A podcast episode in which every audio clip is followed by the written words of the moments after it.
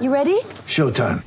On May 3rd, summer starts with The Fall Guy. Let's do it later. Let's drink a spicy margarita. Make some bad decisions. Yes.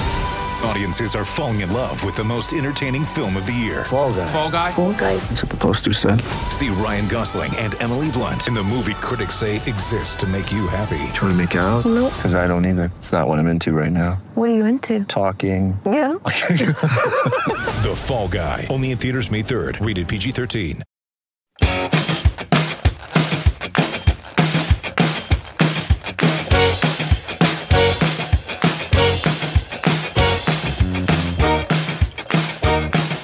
Hey, everybody, and welcome to the return of the Sneaky Good podcast.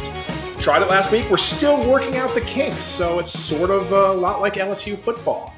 I am your host, Poser, who was not here last week, and joined by Max. How's it going, Max? You know, we are trying to work out the kinks, but I think we know what the kinks are and are committed to addressing them instead of doubling down on them like some other people. No, we are doubling down on our kinks. That's that Right, is- and yeah, we are like LSU football.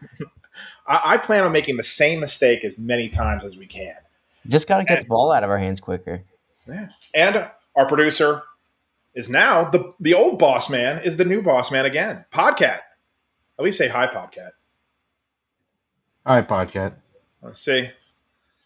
I like to go with the old Groucho Marx joke. We're gonna run that one into the ground as we have over the past few years. So we'll just dive right into the depression, right? Is that is that everyone's plan? We uh LSU loses week one to UCLA, comes out for week two, gets a huge win on the board, and everybody in Baton Rouge and Tigerland is happy again, right? I was more concerned about the McNeese game uh, than I think I was the UCLA game. Because, like, I, you know, I, I've talked a lot about how they are not putting their offensive line in the position to succeed with their protection structures. But, like, the fact that you can't get away with protecting empty against McNeese is kind of a problem because they are all used car salesmen. Hey, some of them are gonna sell insurance. Yeah, maybe They're- if they're if you know if they play their cards right. But yeah, you're right. Uh, McNeese is not a good team. I I mean, they are for their level. It's just that they're not on the same level as LSU, or it shouldn't be. And honestly, to give LSU a little bit of credit, the game was never in doubt. They did dominate. They came out early. They had that very long drive, go up seven nothing. I mean, they kind of futzed about a bit, but there was never a point in time where, where you got nervous. It was just that yeah, like the offensive line always looked bad.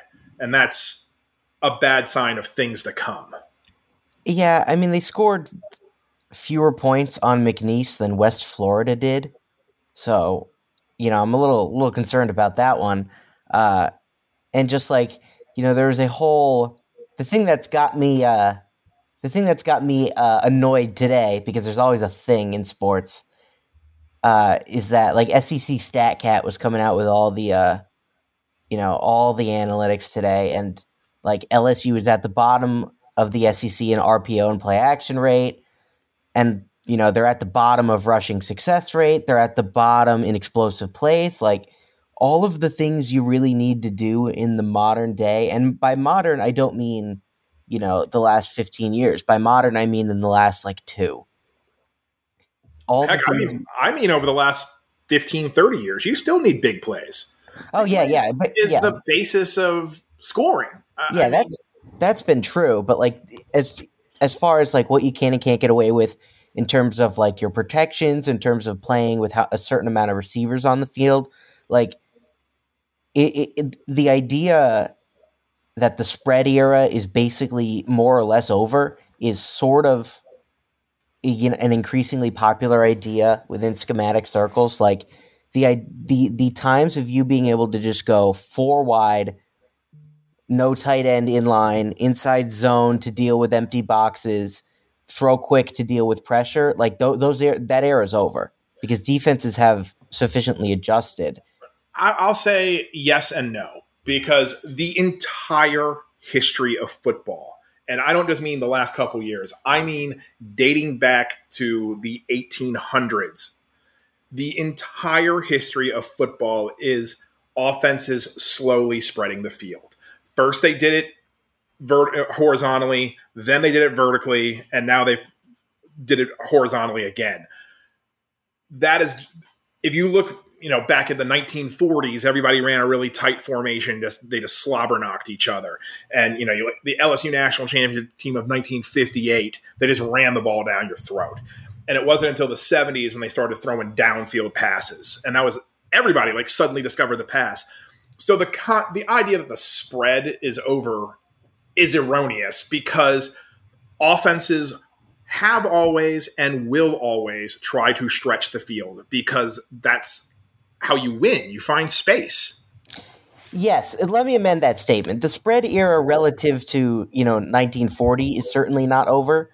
Uh, the spread era relative to 2015 where everybody was in four open is is pretty like is pretty much over. Like teams have figured out how to stop the run in light boxes, and that's basically kind of throwing the whole thing like away. Like you can't. Well, the, but that goes to the whole can't- theory again. It's like it's always offense innovates and then defense reacts. And right now, Right. the defense reacts. So what's going to happen is offense is going to figure out another way to spread the field. I, I mean, that's just literally the entire history of football. So I wouldn't throw it out entirely because teams are still going to run four wides. Now, they're- they going to do it every play? Of course not. It's just going to become another tool in the arsenal. Sort of like how the RPO, when it came out, there were teams that just ran the RPO.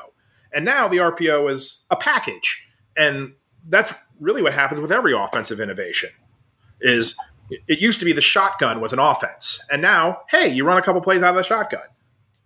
Yeah, I mean the RPO, like the RPO has kind of been interesting in that it when it really started, it was kind of an answer to people putting like people bringing a safety another safety down in the box. Like it was a single route tag to something that was an answer to an extra uh, man in run support. But now the RPO has become, for a lot of offenses, a large by and large replacement of their quick game. So you've seen off you see offenses like Ole Miss, like they'll still have some, you know, drop back quick game concepts that they'll call on like third and four, but like on first and ten, you're you know pretty rarely going to see them just drop back, throw stick, throw like double slants, throw spacing, all those other you know West Coasty quick game kind of concepts. They're just going to tag it to runs, and so the RPO has basically become both your run game and most of your quick game in the hyper modern offenses. But like they are putting tight ends back on the field. They are Sure. creating extra gaps because like you can just get in the tight front right now. You put that zero tech in four eye tech on either side, like Dave Aranda used to do, and completely or at, at LSU. He's still doing it at Baylor. I miss him. Uh, but you can just shut down, you know, these inside zone attacks. And in order to deal with it, you need an extra guy in the formation because you can't run inside zone as a, you know, as a complete fallback anymore. So you have to get that extra tight end tight end in. People are running 12 personnel a lot again. I don't know if fullbacks are back because they want somebody they can pop down the field off uh, play action. Like, tight ends are slowly becoming the same position. yeah, it's really yeah, it's it, We're not there yet, but like the H back is certainly an evolutionary step of tight ends just becoming fullbacks that line up in the backfield. yeah, pretty much. And that's once again that's what happens is that there'll be innovation and responses. I think from an lsu standpoint the problem here well there, it's a little bit schematic let's let's not lie. But i mean the big thing right now is that if you can't block you can't do anything. Yes, I- correct. you you can have the greatest game plan in the world but if you can't stop the guy in front of you Yeah, th- that I think that their inability to block ties in with their schematic issues though, because like they have they can't block, yet they call plays like they think they can. Like you're in empty protections on every single drop back, like like s- at least one guy isn't going to get beat clean on every drop. Like Yeah. you you have to have extra guys in the protection if you are going to be able to throw the ball anywhere but you know within ten yards and LSU doesn't really do that. So they're just remanded to throwing all of their drop back quick concepts and defensive coordinators are going to say and they kind of already have, okay, we're going to get, you know, in cover 1 and play tight or we're going to zero blitz you because you don't have a sixth or seventh guy in to protect, and you know we're going to make your quarterback Make react to pressure. And Max Johnson is not Joe Burrow. That is not like that is something what Joe Burrow was doing with these empty protections is the stuff you see from like seventh year NFL quarterbacks. It's not replicable. Yeah, and I think that's one of the biggest problems when you think about the modern offense is it. Re- when we think the modern offense, we're only thinking of a few programs. We're thinking of Clemson, Alabama, LSU for in 2019, Ohio State, but they could run that offense because they had a NFL quarterback back there. Most teams don't have that. And the problem with Max Johnson is that he's not an NFL quarterback, Right. which is not exactly a knock because most college quarterbacks aren't pro quarterbacks. And you need to run an offense that accepts the fact that you just have a decent to good college quarterback.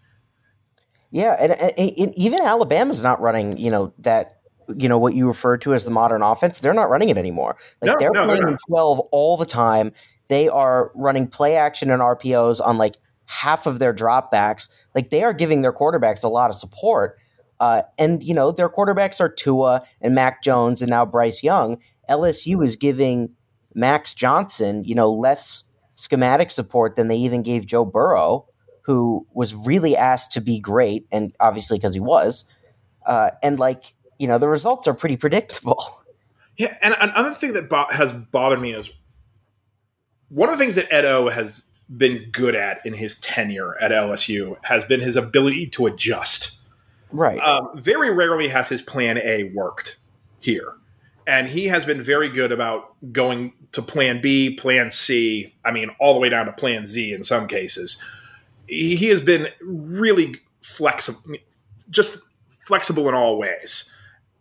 And in the first two games of this season, it seems that LSU has come out and the offense actually has looked pretty good on its first drive in both games. The UCLA game, they didn't score, but they were moving the ball. They, you know, they uh, Bech caught a couple of nice routes underneath. They got some first downs. It stalled out, but it looked like a functional offense. It looked like eventually it was going to work. Against McNeese, it took seven minutes, but still, it was a good methodical drive that kind of broke the will of your opponent, and they scored. And then for the rest of the game, they couldn't react to once the defense said, "Oh, this is what they're doing. We're going to adjust." And then LSU just kept battering their he- head into the wall over and over and over again, and that I think is the biggest concern for me because this was Edo's biggest strength, and all of a sudden, it's just not there. Right. That that kind of, you know, humble pride absent pragmatism that defined the early years of the Ed Orgeron era kind of seems to be gone. Like they are insistent that their that their solution to the problem is to protect with empty and oh, we'll deal with pressure by getting the ball out quicker. Like you're getting the ball out perfectly quick. Your your quarterback's average depth of target is like 8, which, you know, for college is a little ridiculous. Like Joe Burrow, when he was running a pretty quick game heavy offense, was at like 10. Yeah, I mean it's uh, it's very similar to. I, this is going to make all of our listeners shudder. Shudder. It's very similar to Les Miles. Les it is. Miles It is. just had an idea in his head. This is the image of my team, and no matter what, I'm going to make this team fit in the image. And right now, we're just slamming a square peg in a round hole. Yeah, it's it's a it's funny because back in 2015, we were all like, I want a modern 2015 offense. And you know, that monkey's paw curled and in 2021 gave it to us. Well, the good news is we got a national title out of the deal. So, Right. which is also in the story Monkey's Paw. I mean, the kid does come back to life. So yeah. win some, lose some.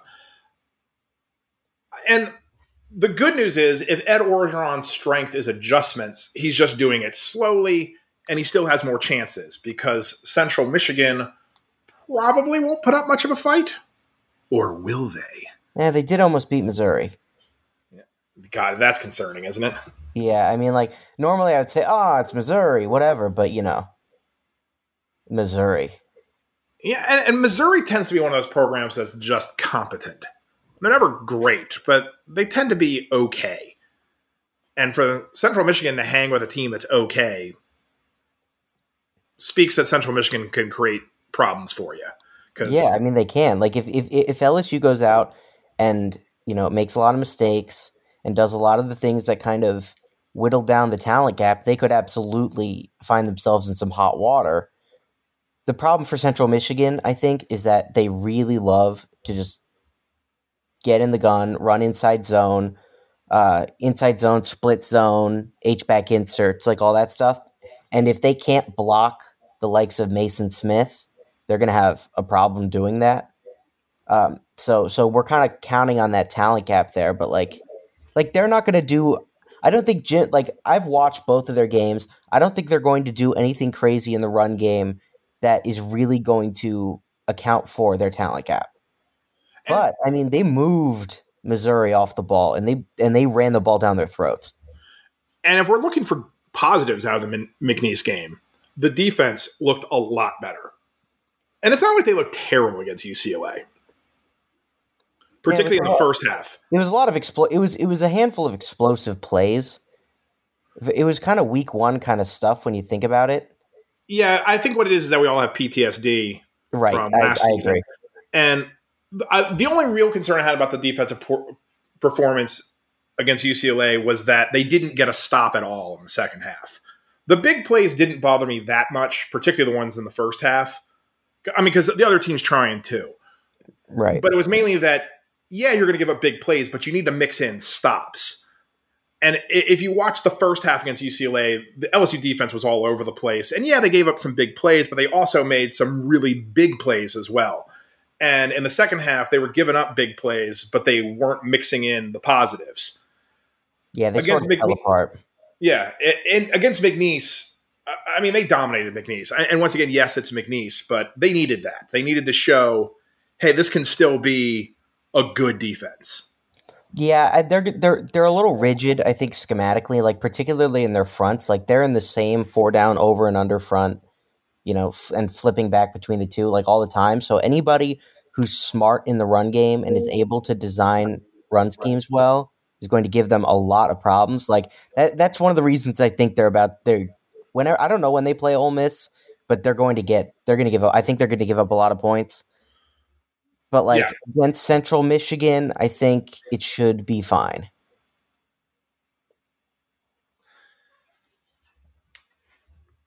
So yeah, we look at the the question is with when you're looking at the McNeese game.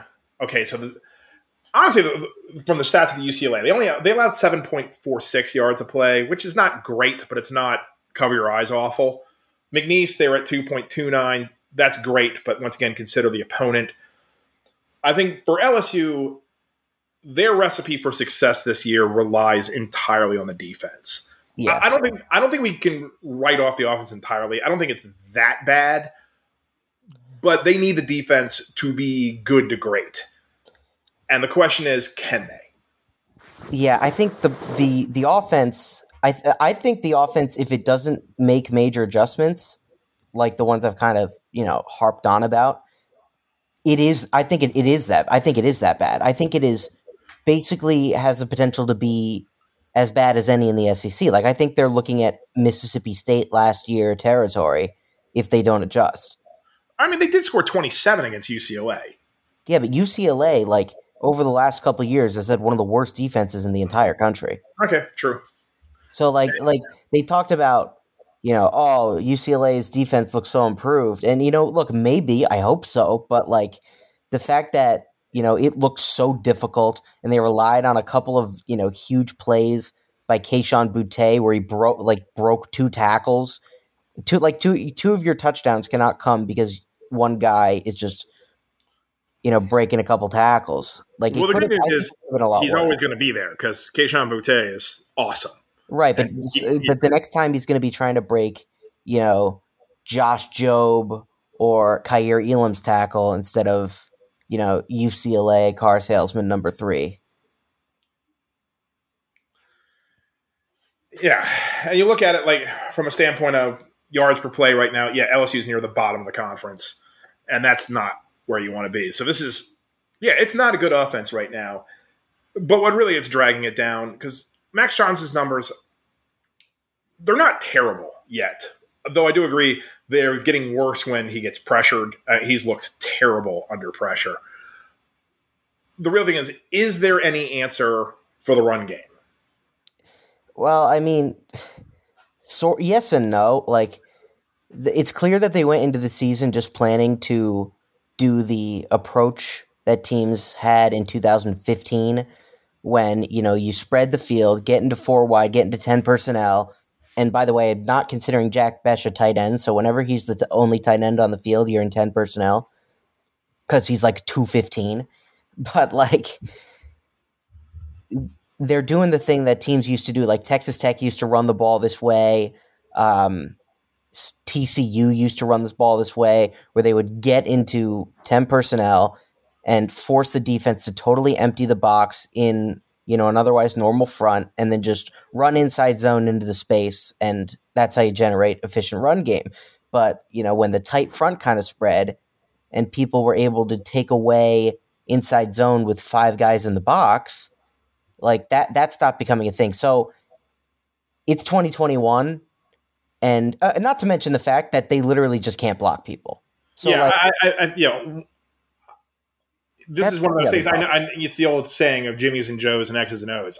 I, I think it's a Jimmys and Joes issue more. yeah, than it, yeah. It, it, it like even even when they've been playing favorable front, like against UCLA, they played a lot of tight and eliminated their inside zones game schem- schematically. But like against McNeese, like McNeese was playing some four down, a lot of the stuff you kind of want to run inside zone against, and like they just didn't block people. So like you could get the perfect look against, say, I mean, of course, teams like Alabama and Texas A&M are going to get in the right fronts. They're well coached, but like even if they're in the perfect front you want to run inside zone against, like if you have Demarvin Leal like throwing your guard into the center of the earth, like it's not going to matter. Well, good thing we have John Emery coming back.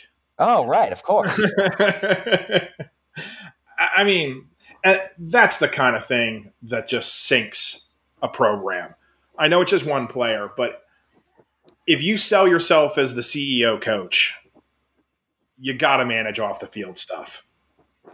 yeah, you can't have like that. It's it's not that John Emery's you know John Emery's mishap. Well, not his mishap, the mishap involving him. Yeah, we don't we don't really know the mishap yet, Right. so we'll call it the mishap. Is probably the right whatever whatever happened the incident like well that makes it seem like a crime happened the the, Yeah. the mis- mishap the uh whatever this mishap is like independently sure whatever like the Kristian Fulton thing happened and that was like kind of nobody's fault that one kind of sucked but like it's this kind of thing that indicates a lack of control and you can't and Yeah. the lack of control is going to seep into every other cavity of the program and sink you Yeah, I I think that's the big thing. It's like it doesn't look like this is a well managed program off the field, and I, I'm I'm reluctant to ever compare us to Bama ever uh, because that's just the theft of joy kind of thing. But and I, you don't need to be that humorless of a program. That's that you know you don't need to be the Death Star, but at the same time, there's just basic management things you need to be doing, and it doesn't seem they're anywhere near. Look, compared to A and M. yeah compared to uh, ohio state oklahoma although oklahoma had a bunch of guys suspended before the playoff game and then got their doors blown in a couple years ago but you know that's But like Texas A&M seems like they know what's going on off the field, and it seems like they're all you know pulling the same rope. You know, to use the know, use the expression. It's just, and, and it seeps all the way down to stuff like player development. Like you go out there, you sign all these big recruits, and it doesn't seem that anybody's developing. yeah i can't like i the you kind of go through these recruiting classes like a couple like the class from a couple years ago when you have stingley and Cade York like Yeah, I think Cade York might be the second best player out of that class. I think and, he might be the best player out of that class now that Stingley's kind of dealing more nagging injuries. I mean, and I, I love Cade York, but he's still a kicker. A kicker should not be your second most productive player out of your class. yeah, that's that's bad, and, and that's why they couldn't survive last year. yeah, it's just a bunch of guys who, uh, um, just didn't develop. And even guys who are playing, I, I, we're talking like the top, like Ika. He, you know, he's pretty good, but he's not a star. Um, uh, Tyrion Davis Price, uh, he's starting, but kind of because we have no other options. I mean, he, he's an SEC back, but he hasn't really blown anybody's doors off. Yeah, I, I don't know if it's his fault because their run Yeah. schemes in line can't do anything. But like, yeah, Totally agree. Uh, yeah, and that's where you get into it. It's like who's then the line, yeah, and, and then uh, like Trey uh, Trey Palmer. I mean, you know, he's he- he's contributing. I mean, he's a good wide receiver, but he's not like. I mean, he was a huge recruit, yeah, he and, was. and you start going down the line. You know, Mo Hampton. You know, you know, just getting nothing out of that. And Kardell Thomas. yeah, Kardell Thomas. I mean, you just look, and we're not digging at the bottom of the class. This is the top of the list, guys. And look, everybody misses on a couple of recruits. It happens. I mean, that's why you sign as many good people as you can because it's math. You know, if you- sign 10 great players, you hope, you know, six or seven of them pan out. But right now, it's down to one or two. And if it's only one or two panning out, after a while, that's not bad luck. That's you. Right. Yeah, it's like it, play like I do. I, I the last thing I want to do is downplay the importance of blue chips and recruiting rankings because those things are real and have a significant impact. Totally agree. But at the same time, like there's a little bit of variance within the you know the general guidelines. Like if you're within like you know this blue chip ratio, like there's still some variance program to program and like development. Clemson is not Clemson is recruiting year in year out at LSU's level, similar level, sometimes even slightly worse. They're not recruiting at the Alabama, Georgia, and now Ohio State level, but No. they're recruiting at LSU's level. Yet they are getting a lot more out of those players, and like you could you could put a somewhat similar. In fact, I don't. I, if I remember correctly, LSU's like slightly ahead as of last year. I don't remember, but like Uh, Yeah, I think you're right. Their doors kicked in, even by a poorly schemed Clemson offense, because their offense is dated too. But like, oh my god, like the difference between LSU and Clemson, despite recruiting at a similar level, is legitimately alarming. Well, um, we will throw in the caveat that they get to play in the ACC, but still, I do agree with you. It's LSU right now just looks lost. They don't, and look, there's still time because if you know we get in back into the Wayback Machine, LSU looked terrible to start off 2017. If you remember Yeah. the hot takes going around, people were legitimately wondering if LSU was going to win one or two SEC games. Yeah, I mean they got beat thirty-seven-seven by Nick Fitzgerald.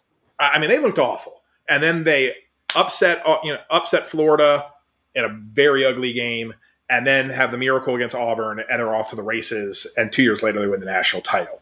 So I don't want to say, hey, things are going bad in the first month. Your season's screwed because it's not. A lot of things can happen. Uh, we're still early. You, you know, this is a good time for them to consolidate. And I think you're right. It's a lot of things in UCLA, first game jitters, kind of things, stuff that can be corrected. All that said, that's my huge caveat of like not the panic yet. Almost every indicator right now is bad. Right. Yeah. Excluding like the fact that you know, oh yeah, we're gonna get Kayshon Boutte drafted in the top ten. Like, you know, Yeah, great. he- he's the one thing going great. He's Yeah. awesome. Well, yeah. Like, I, you know, I don't want to be TCU where we have two, three first round picks every year and go like five and seven. Yeah, a- and you're just sitting there, and if you're saying, "Hey, how is this going to turn around?" and I'm really kind of at a loss. I don't, and, and this isn't to say I'm looking at the schedule. and I don't see any wins. Uh, I think that's a bit myopic this early because honestly, we have no idea who's good and who's not. Um, my wife and I we were watching the Texas Arkansas game, and she turned to me and says, "Is Texas that bad, or is Arkansas this good?" And I'm like, nah, "Who knows?" Because like 2020 is such a crapshoot. We have no idea who's good and who's bad. I mean, we know Alabama's awesome. We, we know that. Um, but by and large, you, you look at the middle class of college football. It's kind of a guessing game at this point. Arkansas might not that be that good. Texas could just be that bad, or vice versa. Maybe Texas is still pretty good, and Arkansas is much much better than we think. And then we're in deep trouble. Yeah, I mean Arkansas. The one thing I will give Arkansas is that, and I hate to do this because Kendall Briles is bad. We don't like Kendall Briles because he's Yeah, bad. he's a bad. Per- he's a bad person. Uh, we're okay with saying that. like Kendall Briles is terrible as a guy, but like he's re- like he's doing a really really good job scheming that offense and Yeah. making their sketchy quarterbacks life like KJ Jefferson, big arm, not very accurate, not a really good processor. May- you know, maybe he comes along as the season goes on. We see that all the time, but like he's a great athlete, and the way they're scheming stuff up, you know, in the the option game is impressive. Despite last year being, you know, an RPO play action vertical offense, which you know I, I love because that's that's the the way to be efficient nowadays. But like, so they're going to be well schemed on that side of the ball, and on defense they have Barry Odom, and he's great. So Yeah, he's so if, if LSU doesn't get it together, they are actually going to be X. They're going to be able to X's and O's their way to kill LSU. And It- I think that's really what you look at it right now. Is you're like, okay, LSU's one and one right now. They lost to the good team they played. They beat the bad team they played. They're probably going to beat Central Michigan this week, so we're not going to learn a whole lot. But what you want to see right now are building blocks. Hey, this is what we're working on. So the good version of LSU will look something like this. And right now, I can't tell you what that is. Yeah, it's not running what they're doing on offense. And as for the defense, like we haven't seen them since the only time we've seen them kind of forced to schematically adjust is UCLA, and that went poorly because Chip Kelly eventually figured out that they were staying in those over and under fronts and they were staying in cover one and started calling like you know a lot of a lot of cool stuff in the run game that that pin and pull that all the uh, touchdown that all the scheme guys are excited about. Um, and all, and all that, and a lot of play action stuff to the tight ends off it that kills cover one. I will say that one of the nice things is that most coaches are not Chip Kelly. Right. I I mean, he, he gets paid like he does for a reason because it's certainly not his recruiting.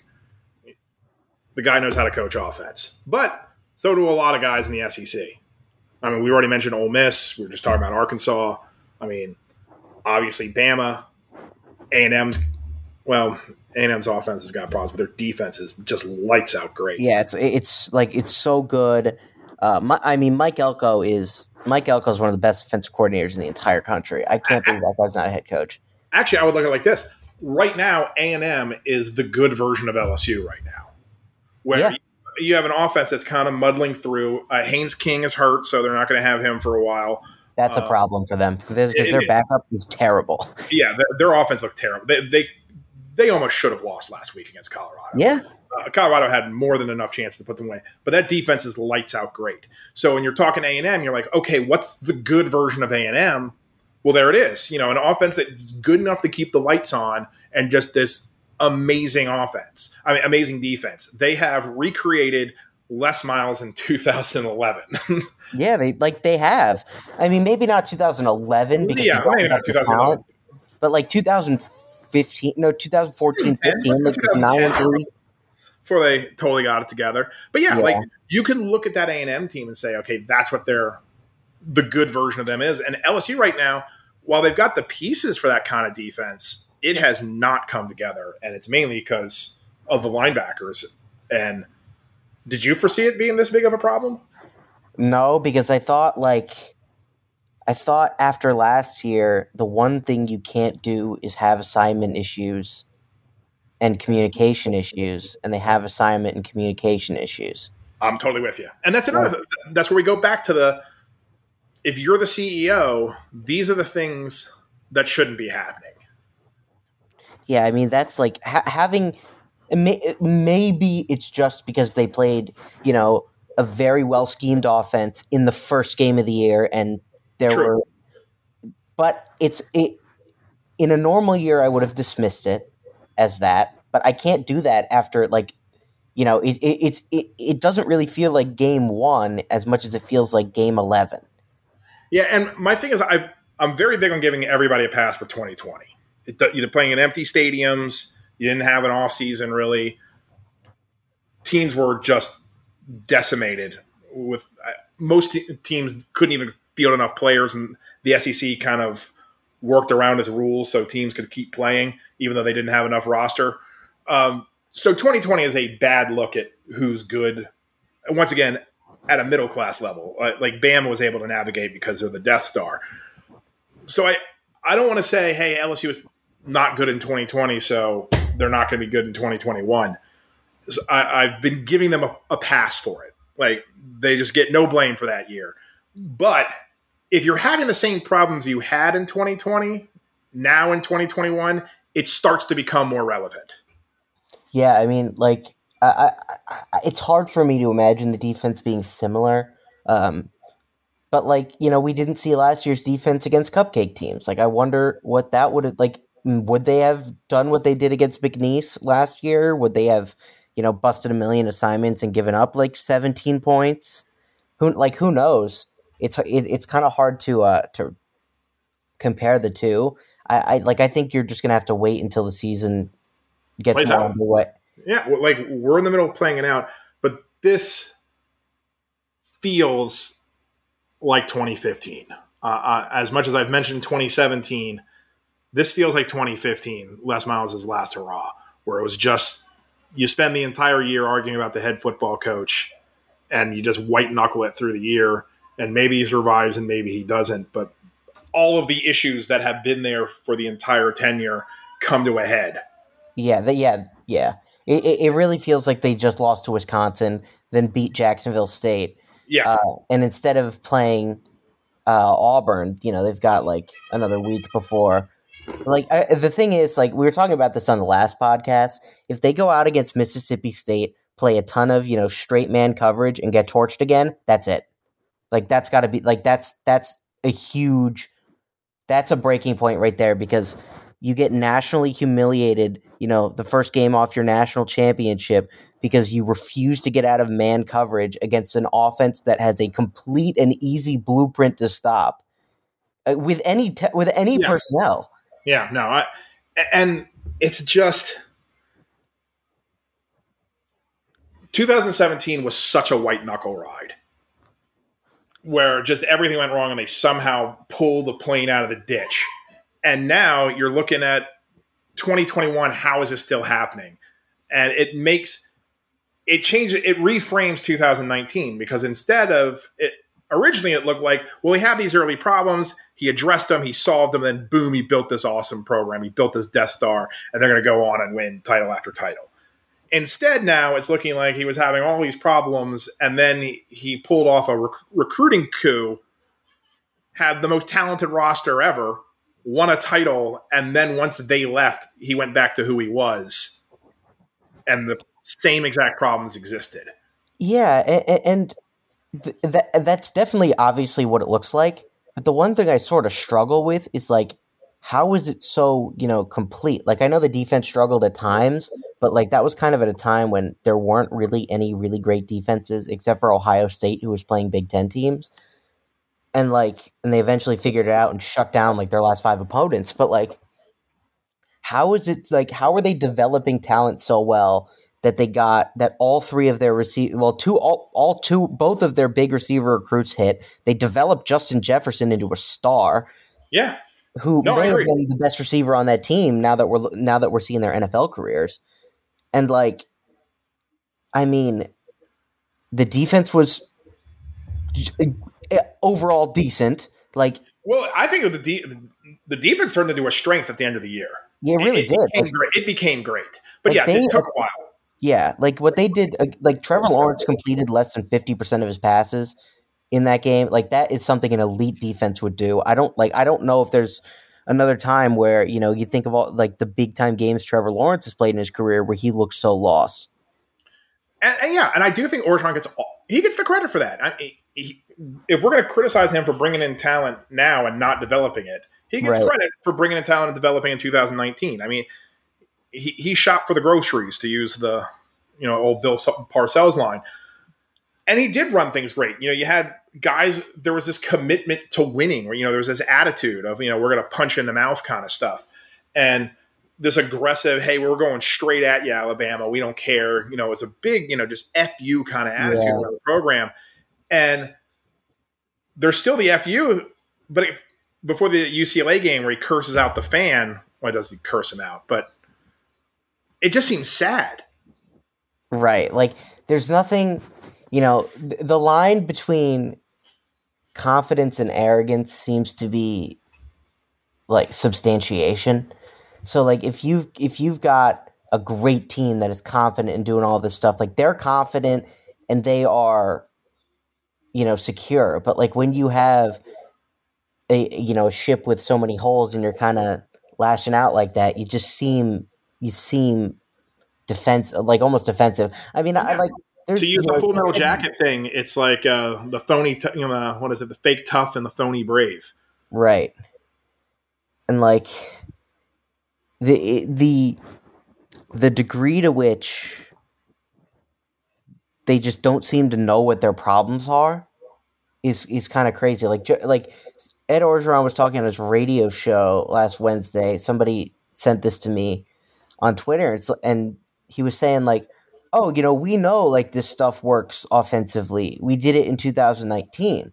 I'm like, "Okay, you know, you try to shove the keys to a Volkswagen Jetta into a Ferrari's ignition, and it's not going to start." Yeah. Yeah, or you're just you know putting the wrong gas and you know they're putting an unleaded gas into a diesel car. Right? Yeah, that's a better example, actually. But yeah, no, it's the same. I I think you're right. It's hey, this worked in 2019 when we had one of the greatest college quarterbacks of all time. Is not a good argument. Right. It, and this inability to adjust after that being your thing, man. I, I think that's what's hurting me right now is that Orgeron has been so good at, oh, this isn't working. No problem. I'm going to try this. And, and just thinking it on the fly and honestly not even getting down on himself. His, his, incredible belief in himself is kind of staggering and impressive and I just don't see it now. It looks like he's play acting himself. Yeah, no, I think that's I think that's gone. Like I think I I, I think he's kind he of hears the footsteps now, and he's worried. And he's not coaching like he did before when he was where that arrogance was real arrogance. You know, he was really cocksure, and I think he's just taken so many blows over the last year and a half that I think every time he tries to be arrogant, it feels like he it's pretend. Yeah, I mean, I like back when he first got the job. Over the first like three years he had the job, he knew that he Ed Orgeron were the was the man for the LSU football job, and yes, no matter what happened, his conviction in that you know one sentence was was was, was driving him to make the changes and and you know do all the right things that he did and like I, I, I think if you if Ed Orgeron looked himself in the mirror and said I'm the man for the LSU head football job, I just don't think it would feel as it would feel it, would- it would feel a little bit more phony than it did three years ago. Yes, and it's you know it goes to the old drive-by truckers line. The secret to a happy ending to know when to roll the credits. Right. Yeah, you either, you know, you either die at Orgeron or you live long enough to see yourself become Les Miles. Yeah, that's exactly right. If Les Miles gets fired after 2015, if he wins the Texas A&M game and they go through and fire him, he walks away and is a totally different story about him. Well, I think the Husch Blackwell report would change everything, but Yeah, that's true. For a while, for a couple years. for a while at least. But going into 2016, and what's weird about 2016 is nothing changed. Like he was still the same guy. Honestly, what changes is that the replay went against him instead of for him. Because that, you know, the game he got fired on in Auburn, LSU got the playoff, scores the touchdown, they won, and then the rest came in and say, no, you know, it was it was too late. And those were reviews that kind of went those were gambles that paid off before, and this time it didn't. And so now we just had enough. But the thing is, you had had enough last year. You have to know when you've had enough. And when coaches get to this point in their tenure, when everyone's just talking openly about what your biggest flaws are, very rarely do you rally back. Yeah, and, and I think, like, the thing about Ed Orgeron is, is that's, you know, like you've been saying this whole time, is so disheartening is that he's been there before and come out of it. He's one of the few guys that has. And Like this time he's just digging himself deeper into the hole. Like what do you mean you guys need to get rid of the ball quicker? Like you you are not generating explosive plays at all. You're last in the SEC in explosive, you know, pass percentage. And like you know, how is getting rid of the ball quicker going to do that? Like I know Max Johnson, you know, has a problem with pulling the trigger and letting the perfect be the enemy of the good and holding on to the ball too long and passing up makeable throws, but like man, more quick game is not going to solve this. Like all you do is run, you know, that mirrored stick and double slant and space because there's more short passes, and short passes are not going to help a run game that's averaging less than three yards a carry. Right, like more like they're they're near the bottom in the SEC in RPO rate, which you, you need guys going downfield because right. you need to clear that box out. Right, and the only way that LSU is going to be able to do that is by protecting with you know is by doing what Ole Miss does and now and now Alabama does despite having the best offensive line in yeah, you know, we, we don't, we don't have an offensive line, but but like they do, even even with that offensive line, they're protecting with seven on their play action deep shots. And, and honestly, our offensive line shouldn't be this bad. No, it shouldn't. It, it, it's crazy. It should not be worse than like South Carolina's offensive line. It, it's a terrible offensive line right now. I mean, even the highly recruited guys are bad. Like Austin Deculus was a high yeah. four star, and you know he's in his like fourth year starting, and has literally just been. That, I said this exactly on the last podcast. I don't want him to hear this because he could rip me in half with his hands. But like, I mean, come on. Yeah, he's exactly the guy you need to be performing.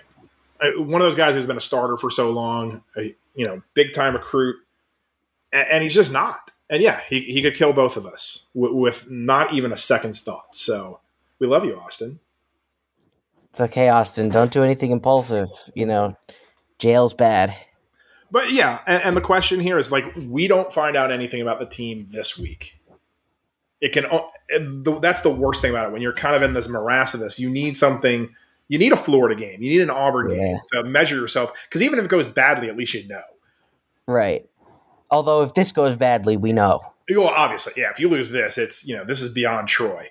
Um, but yeah, even the next week is Mississippi State. There, there's no good outcomes for the next two and a half weeks.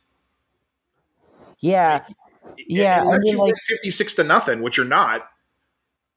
I will say if they play Mississippi State and you know they learn you know their lesson and they start dropping eight and clogging up those passing windows and give them trouble, I will be happy and, yeah. and, and provided they win, you know, because you know they have to win. But like if they go do that and learn their lesson and do that, I will be, I will be able to sleep pretty well with that. And uh, does anyone think that Max Johnson couldn't hit Boutte in, uh, in double coverage? Like, I mean, I, I don't know. I mean, he I does mean, not have the he does not have the arm to fit balls into those kind of windows unless he's really accurate, which he sort of isn't. I think his bigger problem is panic when he yeah, no, that is the bigger problem. When, he that had time at UCLA, problem. he looked good. I mean, once again, he's not you know he's not Joe Burrow where you can just put it in the tiniest window you've ever you know could imagine, but he's a college quarterback, and I, I think you just have to adjust your expectations based on that sentence. He's a college quarterback, right? I don't necessarily think like he's all that much worse than you know, I'm trying to think of a, a guy who's clearly a, like a system guy who's benefiting from super friendly. Like Matt Corral is, but he's way more physically talented. He's got a way bigger arm. We can use but Danny like, Yeah, sort of. Because like he, he, they generated a lot of explosive plays because of how good Matt Canada was at play action. But like, yeah, I mean, he's Danny Etling wasn't like ultra productive though. I'm trying to think of like a guy that is in one of these systems I, you know, I wanted to use Mac Jones, but now that he's starting in the NFL, like, yeah, he's yeah, he's Mac Jones might actually be good at this. Uh, but like, um, you know, there are there are guys like that that are just, and there always have been. They've just been in different systems. And right but now, like, the system's not helping. Right. No, the the system the system is demanding more that than the offensive line can give, which is very little, and it's demanding Max Johnson process. You know, in a, in these straight drop back, empty protection situations, like he's Patrick Mahomes. Like that's that. Like the Chiefs have been kind of talked about in that regard. Like, oh, how do they get away with you know so many empty protections and you know so many straight dropbacks? I'm like, well, you know, he's they're paying they're paying him five hundred million dollars. So yeah, the the system has broken down, and that is how our podcast is going as well. So I'm going to log it off now and say, "Go Tigers!" For the love of God, please beat Central Michigan.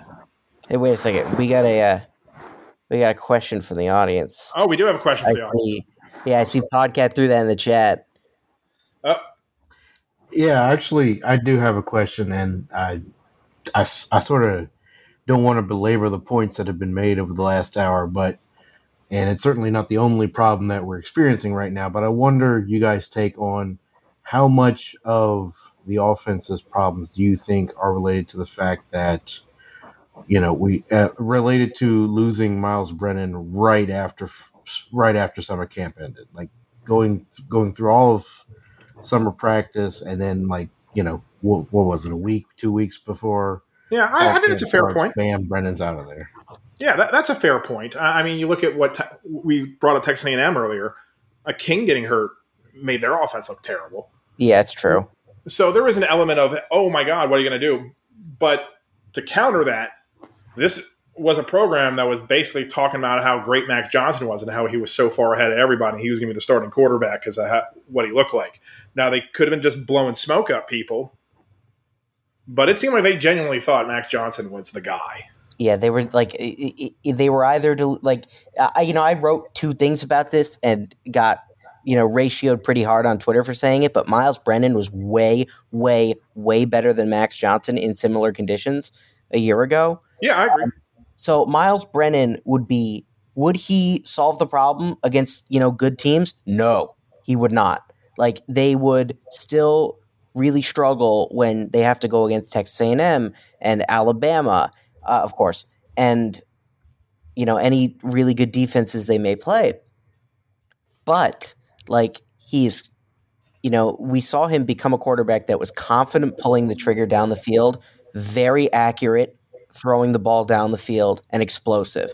So he, you know, he he dampens your mar- well no he improves your margin of error by creating a lot more of those explosive plays. He gets the ball out quicker on those you know vertical concepts. Like he's way more confident. You don't see double clutching. You don't see hesitation. So like yeah i mean you're going to get a lot more big you would have gotten a lot more big plays out of him your offense would have eventually stalled against teams that could rush the passer even a little bit but like we saw him a year ago operate kind of under similar conditions and, and really tear it up. Like he had his WR one, you know, he had Marshall, he would have had Boutte this year, and like so, would it be would it be better enough to go be a really good football team? No, no, it wouldn't have. But it would it would be probably would have been good enough to beat UCLA and put up you know forty eight on McNeese. Like it would have it would have been noticeably better. But it's not like Max Johnson is the primary problem because he's being asked to do way more than is reasonable. Yeah, I think you can win with him, but I do think Miles Brennan is a better quarterback, so we'd be a better team if he was back there. Yeah, and, and, and it's the explosive plays here really make the big difference, and, and the fact that Brennan was one of the most explosive passers in the SEC when he played, and Johnson one of the least. I, I do think Brennan gives you that big playability that Johnson really doesn't have. He- he's supposed to come back, but I don't know if he's ever going to come back and be Miles Brennan. Yeah, I, I, you know, I was worried about him coming back and being Miles Brennan off the hip period, uh, and now you know throwing him middle of the season off of this, like, yeah, that's that seems seems like a recipe for disaster. I'd Especially, rather play. I'd rather play Garrett Nussmeier. so would I. It's the So would future. I. Uh, this is a year where we're almost all. I don't want to say we're already looking at the future, but we're close to it. Just already looking at the future, and that is depressing because it is still mid September. Yeah, we. I do want to touch on Garrett Nussmeier because he, he, was a big topic of conversation on Saturday. The problem with playing Garrett Nussmeier now is that, like, I mean, yes, he's way more talented than Max Johnson. Like, one snap told us that. But at the same time, like, you put Garrett Nussmeier, who's just learning, you know, how to process at the college level, in a system that asks him to be Joe Burrow, That's bad. you're gonna in a system that doesn't protect the quarterback and doesn't even try to because they're in empty all the time, you might ruin him completely. Like you Yeah, might you get- break him, sort of like the Cardinals broke Josh Rosen. Or you get you know Miles Brennan in, in the NFL right now. I mean, he's Right. rallying because he's you know I mean sorry Joe Burrow. Um, he's rallying because he's still Joe Burrow. But you put Joe Burrow behind the Cincinnati Bengals offensive line, he's a different quarterback. Right. You know, yes, but like Joe Burrow is such an advanced processor. His timing is so good. All of that technique is so good. Like he was he was the most advanced quarterback I've ever seen come out of college. Uh, the only reason he wasn't a better prospect than Andrew Luck is, you know, the the noodle arm. But like with with Nussmeier, like he's a, a true freshman. Like I, I I do think of him kind of as you know Matt Corral 2.0, where he's going to be this you know gunslinger who's not a great processor, but is a very gifted thrower. Yeah, so you you have enough for me to right now. Yes, but the problem is the system demands elite processing or it's going to be terrible. Like if you put Matt Corral in LSU's situation, he'd throw like three interceptions a game.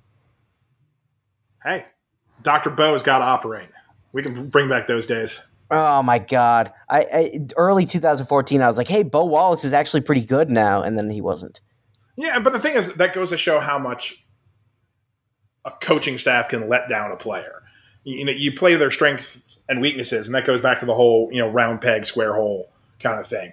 Where look, Nussmeier, he looked like a good quarterback, but he didn't really produce anything in that game. It's Yeah, he had like four drops on eight attempts though. I, I look, I know all that, but you can say that there's been drops for Max Johnson as well. So my point is, is that I do agree that Nussmeier looked good. You could see stuff there, but it didn't translate into production, even against McNeese. And mm-hmm. that's what a freshman quarterback will do.